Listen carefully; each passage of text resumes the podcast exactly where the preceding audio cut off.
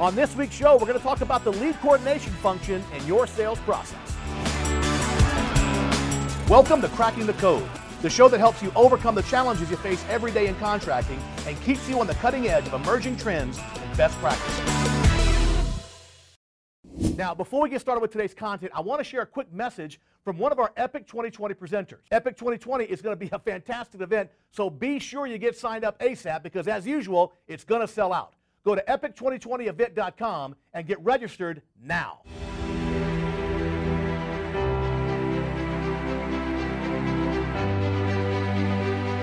Hi, this is Steve Shallenberger with Becoming Your Best, and I want to extend to you a personal invitation to our workshop during the EGIA Epic event in Las Vegas. Uh, join us for covering Vision First, the number one problem solving process in the world. You will take away a process of planning and execution that will help you solve the gnarliest problems that you can think of. It can be used as a tool to plan and execute around meetings, effective meetings, and also develop opportunities that bring you big time success. This tried and proven six step process will bring you greater health, happiness, uh, peace, confidence, uh, and a process to communicate with your whole team and help them be more effective. So, this is not one that you want to miss because you will never be the same again, and we will have a lot of fun going through these things as it applies to you, your family, your teams, and your entire organization. So, we'll see you in Las Vegas. I can't wait.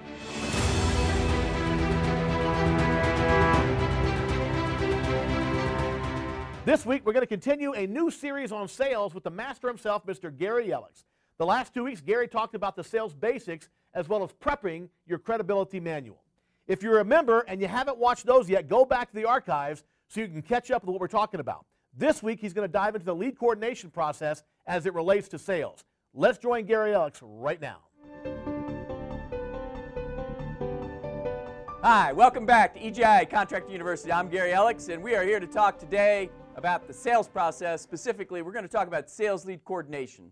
Now, the sales lead coordination function exists in a lot of the larger companies, but a lot of companies that are sort of evolving, getting ready to grow, putting themselves in that position where they're going to take that next step to have a comfort advisor or maybe a second comfort advisor and a selling tech or two.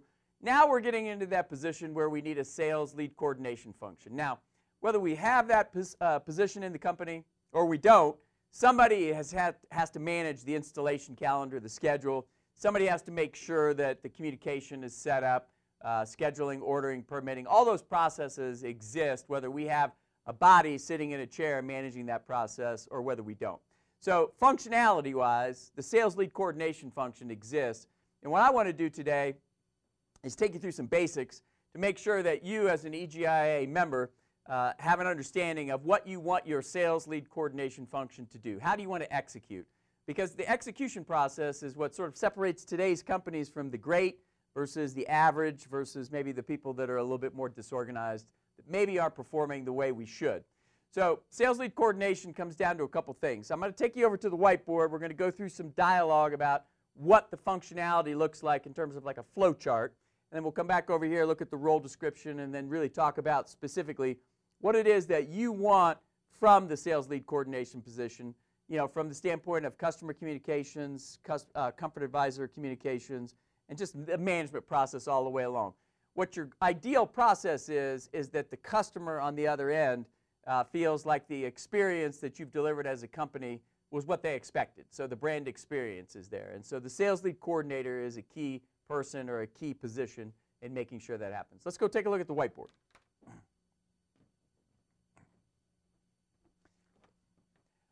All right, so if we start off with the idea that what happens is a comfort advisor is on a sales call and actually makes a sale happen, what we have is the comfort advisor is then going to call in and essentially connect with the lead coordination function. So uh, in a larger company, this position exists. In a smaller company, this might be somebody that's an office manager or somebody that's managing the CSR function. Uh, so somebody has to be babysitting the calendar for the installation crews, getting it on the schedule, so that the process and the dominoes that fall in motion of ordering equipment, staging, getting organized, permits, and all that type of stuff get organized. So with that in mind, functionality-wise, the lead coordination function has a series of questions that we're going to ask. Now, on the EGIA site, under the sales lead coordination, I believe it's under forms, there is a sales lead coordination form. It's a Word document. It exists. Uh, most of the companies today are using software. So we're using Successware 21. There's a sales lead coordination form and format already in existence inside of the software. So everything that happens here in this black section is done with the software package. But in a manual company, or a company that's getting ready to put in software, it's really good practice to put together your business blueprint, if you will, uh, the model of success for what your lead coordination function should be doing so that when you get into the software package or you decide you want to improve your process, you actually have a plan and you have an understanding of what boxes you want to check. So the first issue is the questioning process. The questions that the sales lead coordination function will ask the comfort advisor, but also ask relative to the homeowner. So details are key here. Now, I've got an A and I've got a B here. So the first thing that we're going to discuss on A is we want you as an EGIA member to understand that you should have a pre-call, pre-scheduled customer email system. So we got to harvest the email because that's going to pay big dividends for us later when we do our email marketing campaigns and email drip campaigns later down the road. But for this particular purpose, we have two documents, okay? We have two documents. The first one is a series of information that's education based that we want to send out to a client and make sure that they understand what to expect from our company, what the installation procedures should uh, be like, things that they may want to do to sort of prepare and expect. The second one is essentially a thank you and an understanding of, hey, we know you had a choice, and so our crew and our information system. Um, so John is going to be your lead uh, installer. And so he's been in the business for 57 years or 27 years or 15 years or five years, whatever it is. You know, and he's our best guy. And so he's going to be responsible, cradle to grave, from everything that happens on your installation. So the purpose of this is for us to make sure that they, in fact, did receive that information. We're asking for your email. We're going to send that to you. And that really is a promise. Mrs. Jones, would you like some information that's going to help you when we have our, you know, our crew come out and so forth? And the answer is, well, of course, well, what email would be great? We harvest the email, then we send out those documents. And the client is like, oh, that's nice, you know, so I, I can't wait. Uh, Pella Windows did this for me. Uh, I think I've mentioned this on previous videos, where they flew an installation supervisor in from Milwaukee, Wisconsin, and uh, they presented him as he was the top guy inside of their network because this job required more sophistication and it was a large application job, lots of windows, lots of glass, lots of doors, and they wanted to be sure that they had their best guy, their best man, our best man is on it. And so that made me feel special. I don't know if he was their best man. For all I know, that could have been BS, but it sure sounded good. And I will tell you this, when he arrived, he introduced himself as, you know, he's from Milwaukee. He appreciated the opportunity to be at the house. Looking forward to it. This is what we're going to do, Mr. Alex. If you have any questions, you come to me. So this whole process was outlined by the sales management function and the lead coordination function of Pella. I loved that, and I'm still excited about that. We've done business with Pella again since then. Same process, different guy. wasn't the Wisconsin guy, but same kind of idea. And what it did for me was it inspired me as a consumer that these guys had their game on and that, that I was going to get something that was unique and special. And that makes me feel good. Whether it was unique or special is irrelevant. The fact is, is that they set an expectation and then they put a process in place that the deliverable was there. So the lead coordinator needs to ask that question and be responsible then for making sure that we have the documentation and that gets sent out. Does that cost any money? No. Does it make an impact? Yes. So already what we're doing is we're setting up a client experience conversation that makes you different than every other competitor in your marketplace. So the other part of this discussion is if we're setting up an appointment for the comfort advisor from a lead coordination function before the transaction happens, we want to be sure that that customer doesn't have a one-leg appointment, meaning that all parties that are responsible for the decision or have influence in the decision are going to be present. So this is sort of a pre-comfort uh, advisor making a sale as opposed to the comfort advisor uh, already having made the transaction. Now, once the transaction is made, and we've asked questions, and there's a series of questions that we'll go over when we get back in studio. You know, things like, is there a, you know, a baby that could be sleeping? Um, do you prefer us to you know, knock on a particular door? Uh, is there any kind of animals that we need to be aware of? Uh, you know, will there be you know, a dog on premises so that we, we don't want to you know, stir the dog and create a barking dog that can wake a baby? You know, are there codes for us to understand when we enter in, you know, whether we're entering in a gated community? So there's a whole series of questions and answers that we want to collect details on. Here's one for you that I think that you may want to consider that maybe you haven't up to this point. So while this is occurring in terms of pre-sale, we can ask the question of the comfort advisor and the lead coordination function to identify the social style of the client. Now, if I've sold the job, the comfort advisor should have a really good understanding of what the social style is. Imagine that somebody sold me a particular job. So my social style is expressive, expressive. So that is something that gets down on the notes so that the installer and the install crew actually has a heads up and we've trained the company, we've trained all of our personnel on personalities and social styles and how to communicate. So how do you get along with Gary in the best possible way? And the answer is you actually engage. You talk to me. You come to me and you say, hey, I'm John. I'm going to be your installer today. And we appreciate the opportunity that, you know, that you chose us. Uh, anything that you have as questions or whatever, I'm the guy on the, you know, in charge of the job, so make sure that you seek me out happy to help out, happy to be a part of the discussion. Uh, you know, we're going to take good care of you today, Mr. Alex. That type of an engagement is something that's a social style check the box moment for the install lead to understand. Whether the install lead is good or bad at that doesn't matter. The idea that we understand how to do it and we've trained on it is important because eventually the lead installers will get better at it and eventually your technicians and anybody else that's relative to social styles it just makes the client feel that much more special. So remember, if they're spending a lot of money with us. They could have chosen somebody else. This is an opportunity to reinforce that this was a good buying decision on their part. So the lead coordination function also is going to be responsible for booking installs. So the calendar, the scheduling, the paperwork, making sure that everything is transacted just the right way, uh, making sure that the comfort advisor is alerted when things are going on or things aren't going on. So basically they're in a connectivity process with the client. And so we also want to make sure that everybody in the role of lead coordination understands the nature of if there's a change in the schedule, if there's a problem, permitting, all of those types of things, paperwork. It all ties back to a scheduled software platform that makes it like a dispatch board, but for install. So that's really the best metaphor I can give you is the lead coordination function is really the control point. It's the dispatcher. It's the person that's in charge of flying the airplane to make sure that the client experience is delivered exactly the way you as a company want it to be delivered. Now, if you're a smaller business and you don't have the lead coordination function as a position, your responsibilities are still there. In other words, those issues are still check the box moments.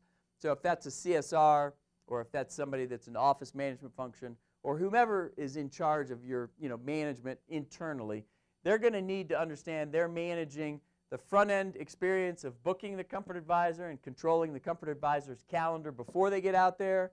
And they're also responsible for booking the install communication and making sure that the install crews are dealing with the consumer properly. So it's everything from the very beginning of scheduling the comfort advisor and not really taking any BS from the comfort advisor about changing the calendar all the way to making sure that the client schedule is done properly, everything is smooth.